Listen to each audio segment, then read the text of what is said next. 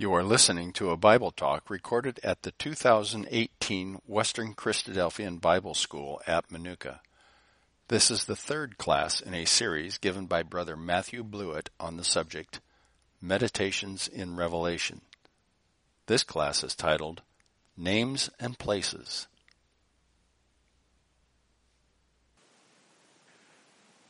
Well, good morning, everyone. Good to see you all this morning. Uh, everybody recovered from their dancing. Uh, very impressed uh, in the skills you have over here out west. Uh, certainly got some of the uh, frontier skills still there in your blood. So great to be here and see that. So we're going to carry on with our meditations in Revelation. And what we're going to be doing in the next three sessions is really uh, sharing some meditations with you, hopefully through that process, maybe sharing some spiritual insights.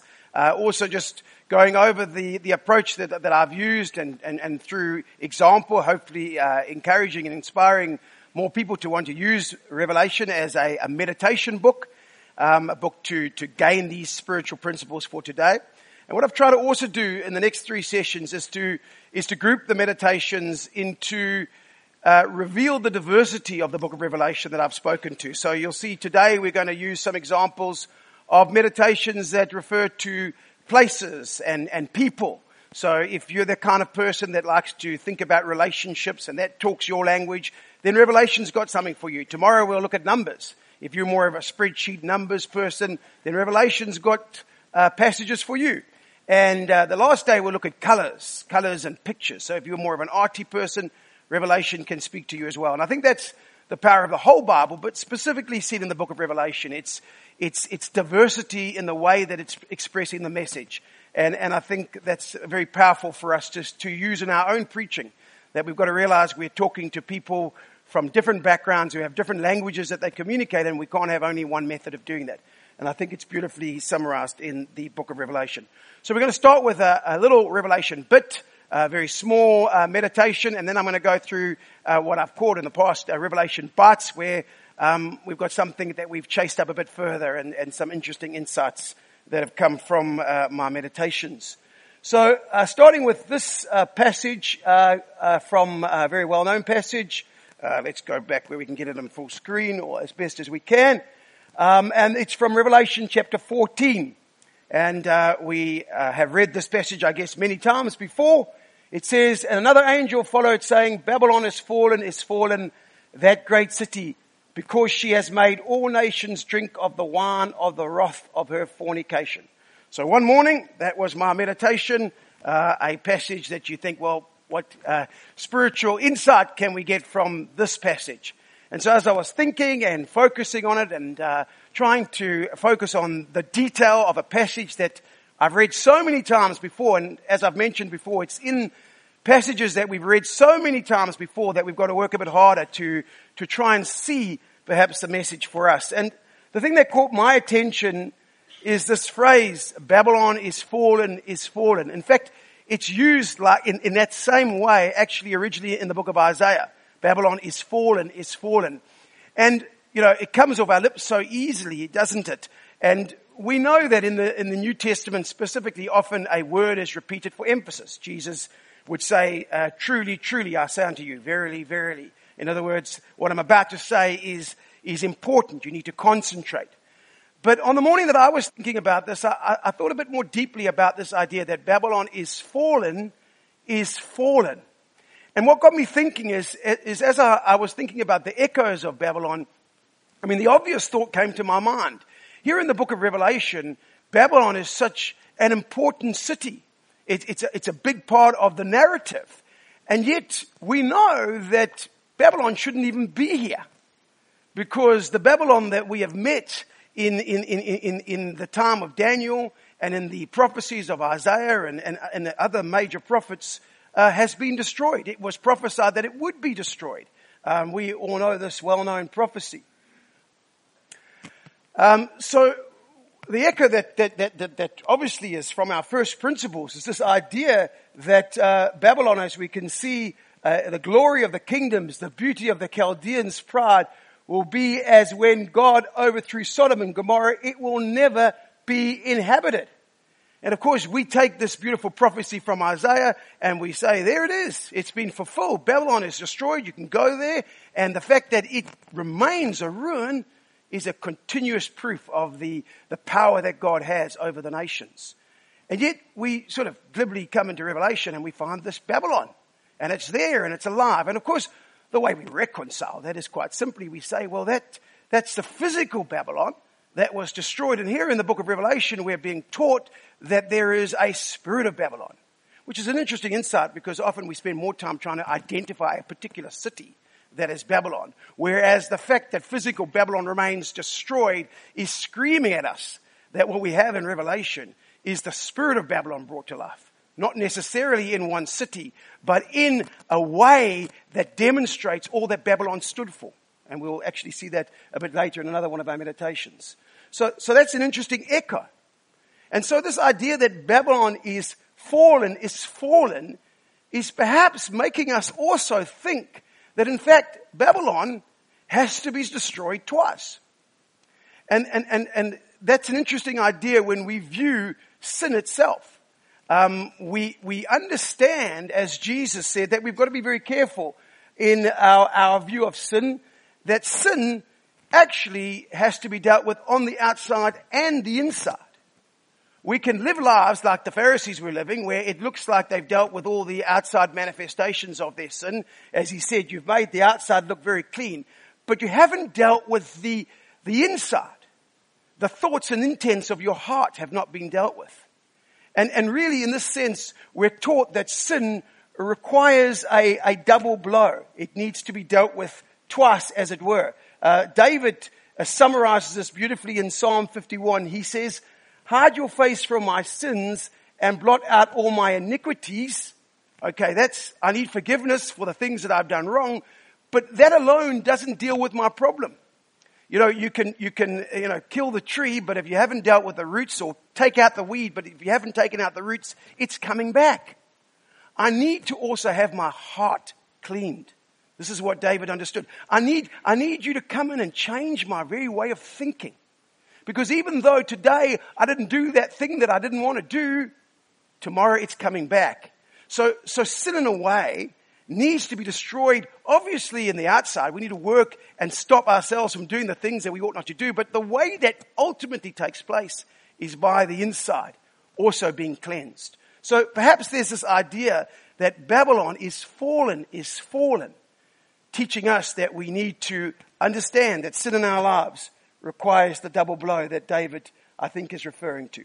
So there's a quick thought just from the idea of, of Babylon has fallen, has fallen. A little tidbit in that same little uh, uh, uh, passage is the idea that Babylon is always referred to as Great Babylon. Uh, in, uh, in, the, in, in, in, both actually in Revelation and in uh, many of the, the texts that we find in Isaiah. And you might want to think about why, what's the reason for that echo? The word great, by the way, in Greek is the word mega. We still use that word today. So I'll leave you with that thought for yourself. I want us now to go to this passage, which is the passage, uh, if you've got your Bibles open, because that's not very clear.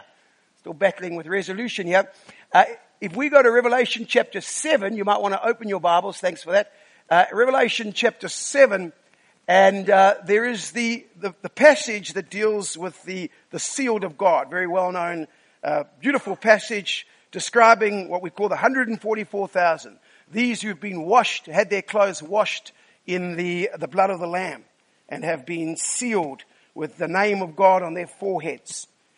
And one morning when I was considering this passage, what caught my attention, what caught my focus is the way when this, this multitude are described, I heard how many there were uh, who were marked with the seal of the Lord, 144,000 from all the tribes of Israel.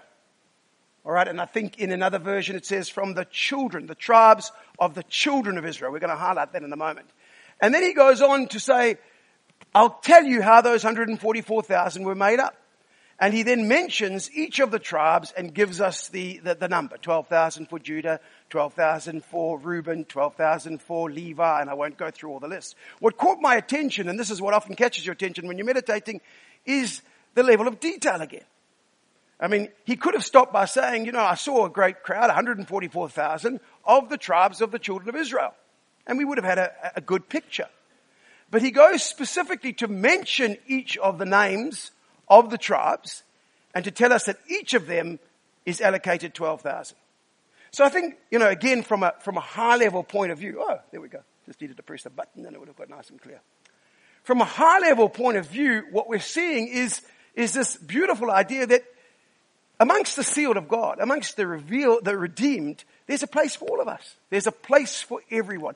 It's, it's an entry of abundance. There's an abundant entry. Often we, we obviously look with fear and, and uncertainty. Will there be a place for me? But the message in Revelation and certainly in this passage is there's a place for everyone. There's 12,000 for every tribe.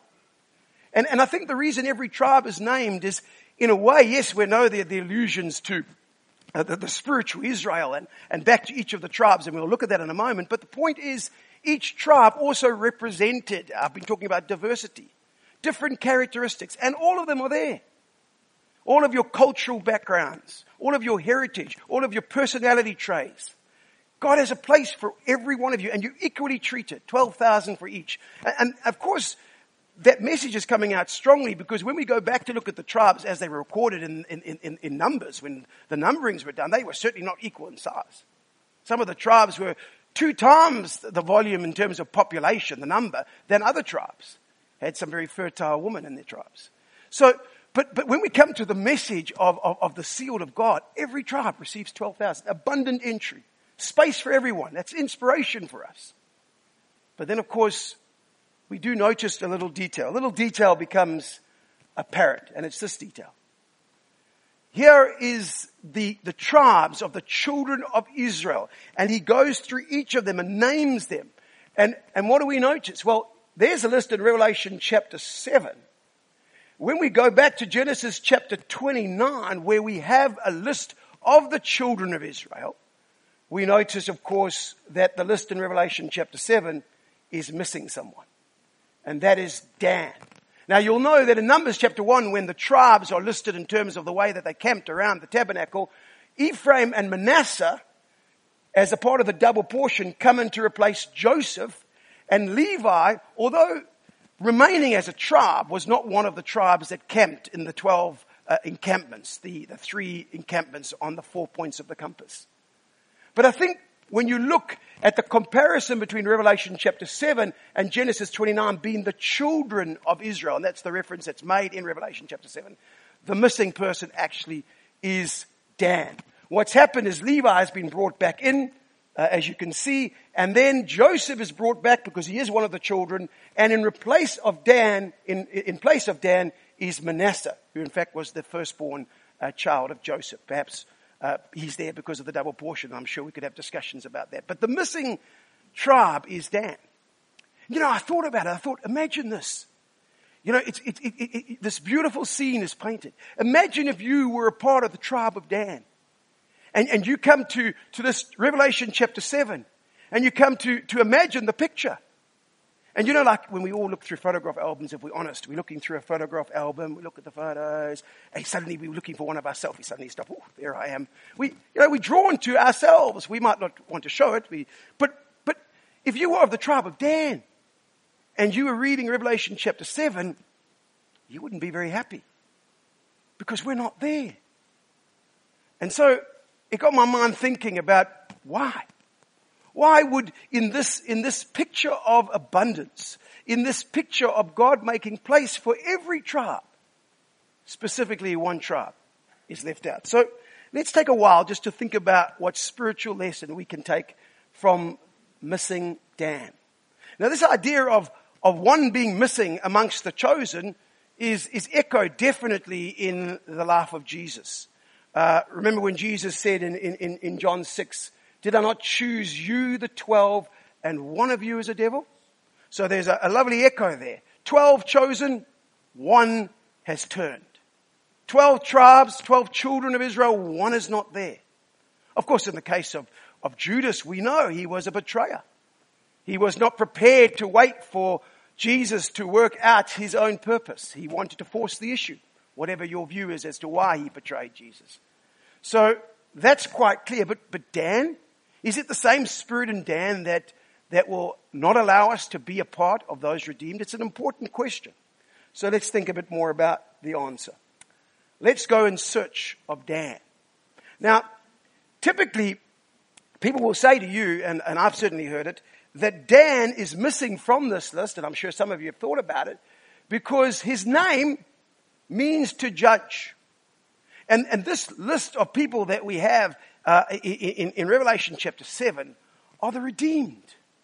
Mercy, we've been talking about that uh, throughout this week, triumphs over judgment. So in a sense, from just the meaning of his name, we shouldn't expect to find him there because these are the ones who have had mercy. So I guess there's some merit in that. But when we dig deeper and we understand and we look for the echoes, I think there's a greater spiritual principle underlying why someone might be missing despite the availability of mercy.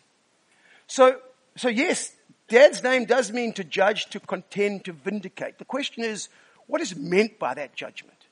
What do we mean by that judgment? And the way to answer the question, of course, is what we'll do just now, is to go back to Genesis and to try and understand what was the very genes, the very DNA of Dan. Before we do that, some interesting things. Dan uh, as a name, both referring to the individual and the tribe, appears about 60 times in the Bible. Uh, this, this, surprised me. He's the fifth most referenced son of Jacob. So you've got the obvious guys that you would think are in the, in the top spot, Judah, um, Levi obviously being mentioned quite a lot of times.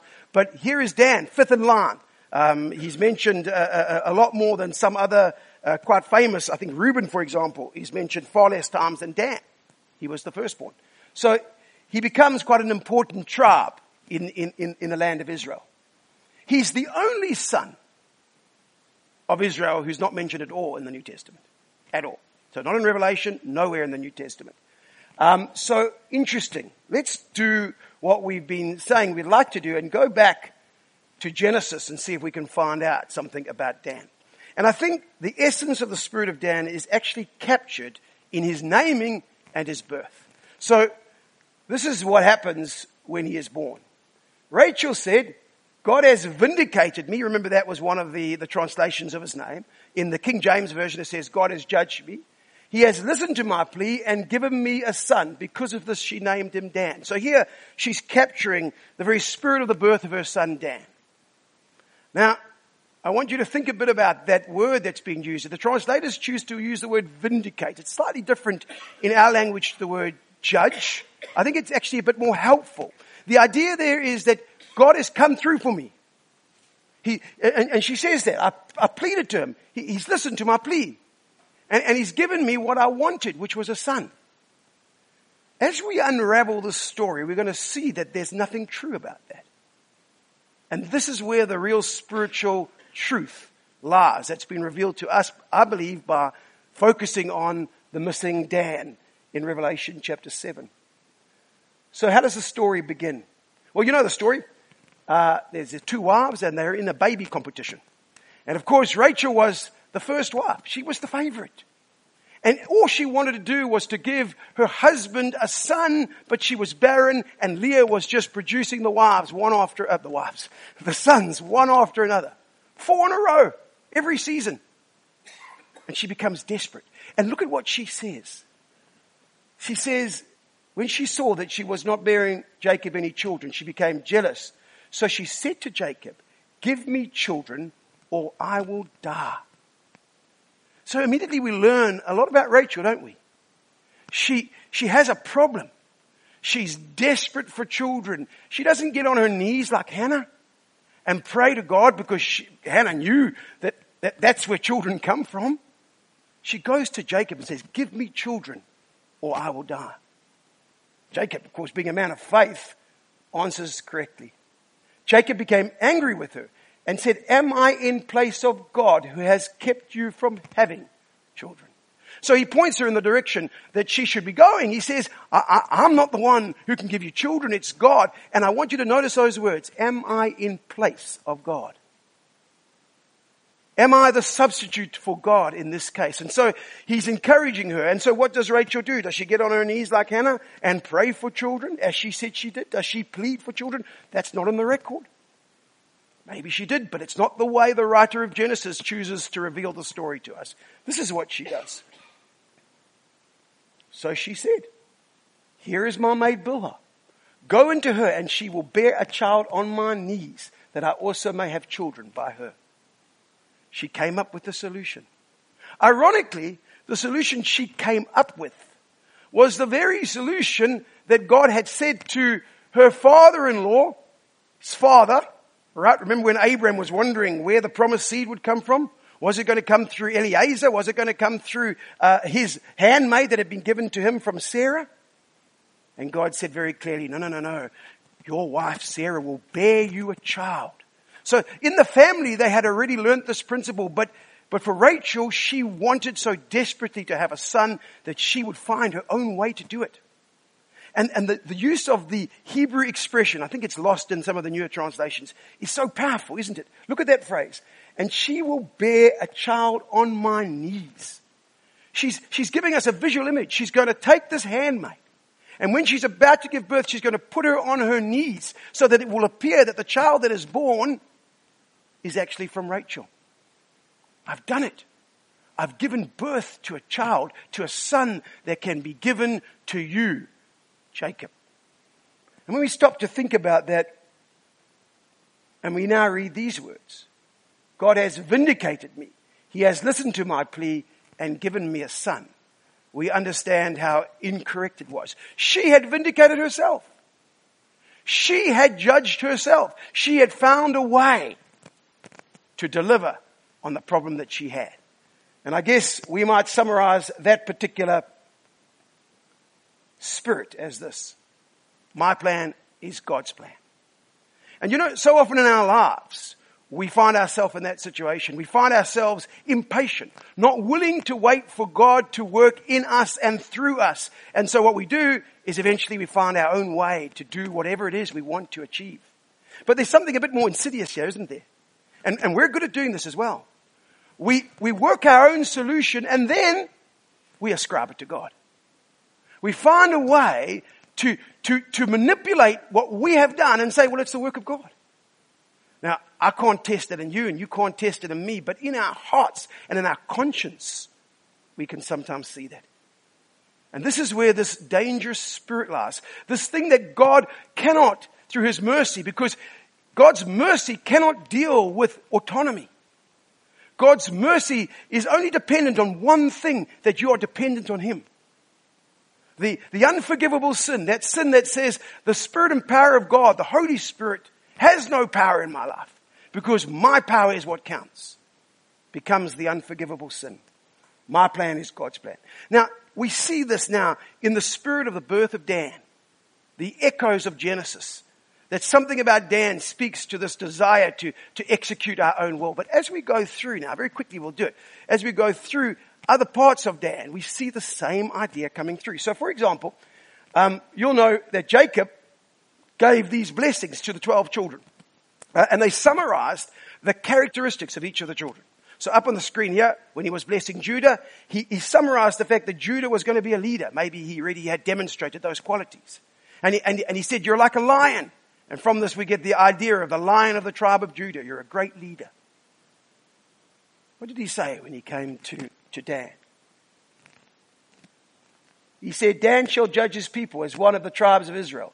Dan shall be a serpent by the way, a viper by the path that bites the horse's heels so that its rider shall fall backward. So isn't this an amazing description of what we had seen with Rachel? This idea that Dan is going to judge his people. I don't think he means become a judge on behalf of God. He's going to judge his people, we'll see in a, in a bit later, according to his own ways, his own rules. And not only is he going to do that, he's going to be very deceptive. He's going to come as a snake behind the rider. So he's going to be a snare to the rest of Israel. And he's going to present to them something that looks like the judgments of God and he's going to take them out just like the echo of the serpent that said, God knows that the day that you eat of the tree of the knowledge of good and evil, you will become like him. In other words, to present that, that this opportunity that you have, Eve, is really not that bad because really it's just a way in which you can make the judgments of God yourself. You can discern between good and evil. And that was really the essence of the serpent's temptation. And no wonder Jacob says, in Dan is the spirit of that deception. That thing which says, I can make the judgment separate from God. And I can ascribe it to God. Isn't it interesting that suddenly at the end of his description of Dan, Jacob puts verse 18. And when you're reading it, you think, well, why has he put that in there? What's that got to do with the rest? I have waited for your salvation, O Lord. Isn't that the essence of it? When is it that we, we want to execute our own judgment? When is it that we want to do it our way? When we're no longer prepared to wait. You see, patience is one of those incredible qualities of God. It's, it's in almost all the lists that represent the characteristics of God. If you go to Exodus chapter 34, uh, uh, it's the third, long suffering, merciful, gracious, long suffering. You go to the, um, the fruit of the Spirit. We've got love, joy, peace, patience. You go to the uh, uh, 1 Corinthians 13 definition of love. Love is kind. Love is patient. Over and over again, patience. This incredible quality of waiting for the salvation of the Lord. And Rachel couldn't do it. And it's built into Dan, and Dan cannot wait for God's will to be worked out. The very essence, when it comes down to the crunch with the Lord Jesus Christ, what is it that He's tested on in the garden? It all comes down to this, that your will may be done and not mine. That was the essence of the test. And so when we go and have a look at the, the nation of Dan, the tribe that was born out of the spirit, we're not surprised that we find that they called the, the, the, city that was the capital of Dan after the name of Dan. He was their leader, so let's call it Dan. He's going to be our judge. And they, they, they, they, the children, it says verse 30 of Dan, set up for themselves a carved image. And Jonathan, the son of Gershom, the son of Manasseh, and his sons were priests to the tribe of Dan until the day of the captivity. And so they set up for themselves Micah's carved image, which he made all the time that the house of God was in Shiloh. What did they do? They decided, you know what, we're still going to worship. Oh yes. We, we still believe in God. We were seeing this, what did you call it? Uh, it was a better word. Syncretism. What was it? Syncretism. Beautiful word. Syncretism. They mixed what worked for them together what looked like divine and godly worship. Own priesthood, still got a priesthood. We've got places to worship, don't need to go down to Shiloh. Let's, let's mix what God has given us, but that which is inconvenient we'll take out and present it back as something acceptable. You see what's so powerful about this? This isn't just a normal sin. God can deal with those. He's promised us that He'll wash them away. This cannot be dealt with. You won't be amongst Revelation chapter 7 with this condition. Those who swear by the sin of Samaria, who say, as your God lives, O Dan, and as the way of Beersheba, they shall fall, and look what it says, and never rise again in this state, in this state, what is called the sin of Samaria, when you have given yourself over to independence from God, self-reliance, autonomy, driving your own judgments, there is no place. You shall never rise again. So in summary, we have this, this wonderful uh, uh, uh, uh message coming to us from this little meditation. Learning to submit our will to God, we've got to understand in our daily living that that He is the potter and we're the clay and how often we want to resist Him. We're impatient. We're not willing to let Him work with us, patiently waiting for His will to be done. There's no place, is there, for the spirit of Dan in the sealed of God. God, God cannot, the one thing He will not and cannot do is cure self-vindication. And so let's be aware of that. There is an abundant entry we're being taught in Revelation chapter 7, an abundant entry into the kingdom for all of us. And that's an inspiration. And that's an encouragement. Except if we refuse to submit our will. If we make our judgments God's judgments. If we choose not to wait for the salvation of God. So there's a, a meditation on, on, on some names and some people that we can go back and listen to the echoes uh, from the Old Testament. Let's keep in this theme and I want to draw your attention to this passage, also a very well known passage from Revelation chapter 2 and at verse 17. So let's read it together. He who has an ear, let him hear what the Spirit says to the churches. To him who overcomes, I will give some of the hidden manna to eat. And I will give him a white stone, and on that stone a new name written, which no one knows except him who receives it. So thinking again about echoes of themes and names, in the previous one we were looking at the, the names of the children of Israel. Here we have direct reference to this name that, that's going to be given to us, this beautiful idea that we can imagine ourselves. I, I can picture it so, so beautifully being there, being accepted by Jesus, waiting as he comes to me and he presents me with a white stone. And as I grab that white stone and I turn it over, it says it has a new name for me. And it's powerful because it says, you know that new name that you're going to get? No one else would have heard of it before. It's an interesting thought. You know, we, we often think about the fact that we have taken on the name of God. Of course, that's central to, to the gospel message, isn't it? This idea that Simeon has declared our God at the first did visit the Gentiles to take out of them a people for his name. Yes, we are called out to bear the name of Yahweh, the name of God, the name that was given to Jesus that is above every name. But there's a sense in this meditation that there is a new name, a name that is given to us personally that no one else knows except him who receives it. And this is where my focus went. This is where my thought process went as in terms of not just the echoes that abound throughout the Word of God on names, but the, the, idea of giving and receiving names. That, that we will receive a new name that seems to be very personal. Now, if we think about names very quickly, let's think about names very quickly. We, we each have two names. Some of you may have more because your parents were feeling generous and had the money to give you more names. But we at least hopefully each have two names that are used to identify us uniquely. We have our surnames, we call them our family names, our second names. And primarily, if you think about your surname, it's a name that, yes, it identifies you, but it more identifies you in terms of belonging. So you can tell a lot about someone by knowing their surname. You can often tell where they came from. So if your surname is Dlamini, you probably haven't heard that in the USA. That's a very common surname back here. You will work out this chap doesn't come from the USA. He probably comes from somewhere else. And I can tell you, he comes from a province called KwaZulu-Natal in South Africa. If the person's name is uh, Trump, uh, you probably work out that uh, he comes from, uh, where should I say, Russia. Russia, must be Russia, yes. but we can work out a lot from the surname of the individual and who they belong to. And in many ways, the name that we've been called to is our family name. We're going to belong to the family of God. But then we have a first name. And you know, our first names are, are a lot about our individuality, aren't they? And we, we associate people's first names with their individual personality traits. That's why often, if we've had a bad experience with a particular first name and then the wife says she'd like to call someone by that name, you're like, oh, can't touch it. You know, love to call my child Adolf. Like, ah, Adolf's not working for me. All right. So, so first names talk to individualization and, and there is a, an idea here, isn't there, in Revelation chapter 2 in this meditation that, that although we are called to be one, although we are called to bear that one name, we are diverse. I mean, God is the creator of diversity.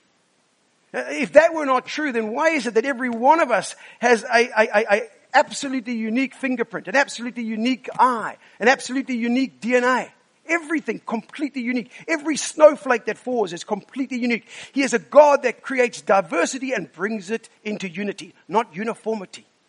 So there's a sense that, that, that as an individual, you have a name that fits into your belonging name. And I want to explore this idea, this idea of, of first names, because I think this is what's been captured in, in Revelation chapter 2. Let's think quickly about giving and receiving of names. Have you ever noticed this in the book of Genesis? Of course, you've noticed the passage. This is our Genesis gene. That, that in the midst of all the intensity of everything that's going on in Genesis and all the, the things that are being explained to us, it makes so much sense. We have this curious event where Adam is taken and God says, I'm going to bring the animals in front of you and you can name them. And he gets to name all of the beautiful animals of God. Why did God do that? And why is it recorded for us? It's the first time that name appears in the Bible. Adam called them every living creature the name that he would give them. And such was his name. The first time it appears. So there's, there's a DNA in this. There's something for us to understand. I want to put it to you this. You see, the, the, the, characteristic of God that we often don't talk about, but it is the very first thing we learn about God is that He is creative. Eh, the, the first thing we, we read in the beginning, God created. He's a creative God. He's innovative. He's about making things. And that's what he did. He made the whole earth and this beautiful uh, landscape that we're enjoying this week. And in a sense, what did he do? He created this incredible fabric of creation and he, he makes one part of that creation special with the ability to also create. With the intellect and the power and the free will to also be creative. It's what's unique about humans compared to the rest of the creation. And the way that he demonstrates that that's what he wants is he says to Adam, you know what? I've done this creation, but I want you to finish it off. You know, it's often the honor and the privilege if you're a scientist and you discover something new. It's the honor and the privilege of the scientist to be able to name. It is the privilege of the, the, the creator to name that which he's created. So we get the privilege when we uh, give birth to a, a, a baby as the mom and dad who've been heavily involved in the creative part to name the child. We wouldn't feel very good if we have the child and some person, the doctor walks in and says, oh, this looks like an author and gives the name. And so it is when someone discovers a new, a new star or some new discovery, they name it. It's a part of the creative process. And I think this idea that, that, that name giving is given to Adam is really God saying, I've called you to be a co-creator with me. The, the first commandment he ever gave, the first words he ever spoke to man, be fruitful and multiply. We are called not to sit back, not to, to hold on to the very little that we have. God says, I want you to grow. I want you to be abundant, but I want you to grow in supporting my creative work. Understanding that you have to create together with me, the idea of co-creation. Now this is a very important insight, especially for me. It, it, it teaches us that in every part of our life, we have a way to, to live out our calling, whether it be at work, whether it be in, in, in our uh, uh, uh, relaxation time, whether it be in the family. We are being called to use our creativity to ultimately move His plan forward. And that's what He was calling Adam to do. Now, if you think I'm making too much of that, when, when the first human is named, who was given the right to name the first human? Well, the, often the, the, the, the spontaneous answer is, well, that was God. Because the first human named is Adam. And if I had my slides up there, I'd be able to show you that actually Adam never received a name. Okay? So Adam, who we know as Adam, in fact, all that is, is the Hebrew word that describes the creation of man. In fact, when we first have the, um, the, uh, now I'll use my little glasses. When we first find Adam mentioned, uh, I think uh, his first name is mentioned. If you have your Bibles, you'll pick it up. Uh, his name is first mentioned in Genesis 2 verse 19. First time he's called Adam, if you've got the King James Version. Genesis 2.19. Do you know that the same word has been used nine times before that? Translators just decided at some point we'll just use the Hebrew. So in actual fact, to be consistent, we could just keep calling him man. The man, the man. So the word name, and you can check it, is never used that God named him Adam. I think that's important because the first human ever named is in fact Eve. And that's recorded for us in Genesis 3 verse 20. Adam called his wife's name Eve. You see, this is consistent. God has given name giving to men. And, it's interesting that the names that are then given, when he gives her the name Eve, he says, she shall be the mother of all living. In other words, the name was to capture the way that person was going to be a part of God's great creative process. She was going to be the beginning of creating living people. And who do you think gave the name to the first human ever born? Of course, it was Adam and Eve. And the first human ever born was Cain. And they gave him his name. And his name actually was a part of the idea, it, it actually means possession. It means possession. Uh, it's quite interesting when, when Eve names uh, Cain in Genesis 4 verse 1, she said, I have created a man just as the Lord did. She, she's starting to work out that this idea of, of creativity is a part of our calling. The very fact that I can have children, Eve is saying, is demonstration that I'm a co-creator with God. And she was able to name him as demonstration of that. But there's something in the words of Eve that, that, that catches our attention. I have created a man just as the Lord did. And here's the edge, brothers and sisters. It, it, it seems so simple, doesn't it? That, that on the one hand, we, we have to rely on God. But you see, God is calling us to be creative. He's calling us to multiply. He's calling us to be abundant. He's calling us to be name givers. But in that process, there is the risk that we become name builders. In that process, we become not co-creators, but self-creators. And as we follow the theme of names, it doesn't take long before we get to the Tower of Babel. And what do they say? Let us make a name for ourselves. And so they go from being name givers, demonstrating the co-creative role that we are being called to, to name givers and name builders. And, and then we come to, to, to the next manifestation of Babylon that we were talking of earlier, and we come to that incredible uh, passage that I think you will know well. You don't even need to see it on the screen. When uh, Nebuchadnezzar stands on the same plains where they had built the Tower of Babel, where they had built a name for themselves, and, and captures the very, the very spirit of Babylon. When he says, is not this great Babylon, which I have built by the power of my might and for the honor of my name.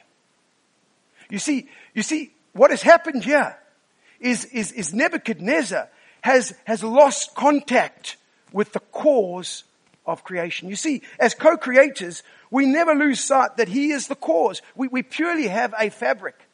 He's given us this incredible fabric and all we're doing is putting the finishing touches. Finishing touches. But when we lose sight of the cause of our creativity, we will lose sight of the purpose. So Nebuchadnezzar looks at great Babylon and says, this is not this great Babylon that I have built by the power of my might and therefore for my honor. What a great lesson. You know, David, I think picks up on this idea. David spends so much time, doesn't he, in, in the Psalms. He tells us to constantly be reminded that all that we see out there is a reminder that he is the cause of all creativity. Everything that you've ever achieved is only because He gave you it to work with. So He looks upon the stars and, and, and, looks at the heavens and beholds the glory of God, the handiwork of God. And because David always understood that God was the cause of creativity, he therefore understood that He was the purpose. In other words, it was always to His glory. That was why when David brought the Ark of the Covenant into Jerusalem, the first thing he did as it came as a manifestation of the glory of God is he took off his crown, he took off his royal robe so that he could say, here is the purpose of creativity. Here is where the glory be- belongs. Of course, his wife Martha looked at that and she couldn't see what he was doing. You have made yourself as one of the, the vulgar ones because you have humbled yourself in the sight of the commoners. So when we look to ourselves and we understand that we are called to be name givers, to be co-creators. And yet, in doing that, as we gain success, as we, we, we, we, get the satisfaction that God always intended you to have in creativity, as we start to get perhaps some accolades behind our name, perhaps it's at the end of your name, PhD, BCom, or whatever it is. Or perhaps it's at the front of your name, doctor, professor, and we begin to build. The temptation is we become brand builders. That the legacy moves from being a legacy for God, but a legacy for ourselves. And we're on Facebook and we're on LinkedIn and we can Google ourselves and our name gets bigger and bigger until such time as we have the spirit of Babylon in each and every one of us. So I think the lesson is very clear, brothers and sisters. It is for us to understand that He gave us the opportunity. He gave us the blessing of being co-creators so that we could finish His creation. But you know what? Ultimately, He wants to give you that first name that your mom and dad gave you. He wants to change it. He wants to complete His creation in you. And we know that's true from Revelation chapter 2 verse 7. We read in John 1, this, this beautiful passage when John was preparing the message of the gospel. He says, but as many as received him, To them he gave the right to become the children of God in those who believe in his name, who were born not of blood, nor of the will of the flesh, nor of the will of man, but of God. You see, it's, it's not about whether we choose, it's about whether we receive. He, he's chosen to give you a new name. He's waiting to give it to you. You've all received one from your parents. It wasn't by your will, not by the will of man or by flesh. You just got it. You can't even complain about it. I know some people like to change their names, but that's it. He says, but I am willing to give you a new name. I'm willing to give it to you, but you need to want to receive it. You need to be ready to give up all that you've achieved behind your first name here. And you know what I believe? I believe that when we're in the kingdom with Him, and He gives us that white stone, that that new name that's recorded there will summarize everything that we did, all of our talents, all of our skills that co-created with Him, that helped us each personally to do something to forward His master plan. And that is why when you turn that stone over and you read that name, though nobody else will know it because they never called you by that name. They called you Harold. They called you Cameron. There is a name that God will give that summarizes everything you ever did to co-create with Him. And to me, that is so inspirational because today we're working on that new name. And we need to hold on to it and make sure we don't hold on to the name that we were given by our parents. So may God bless you as you continue to meditate on the book of Revelation.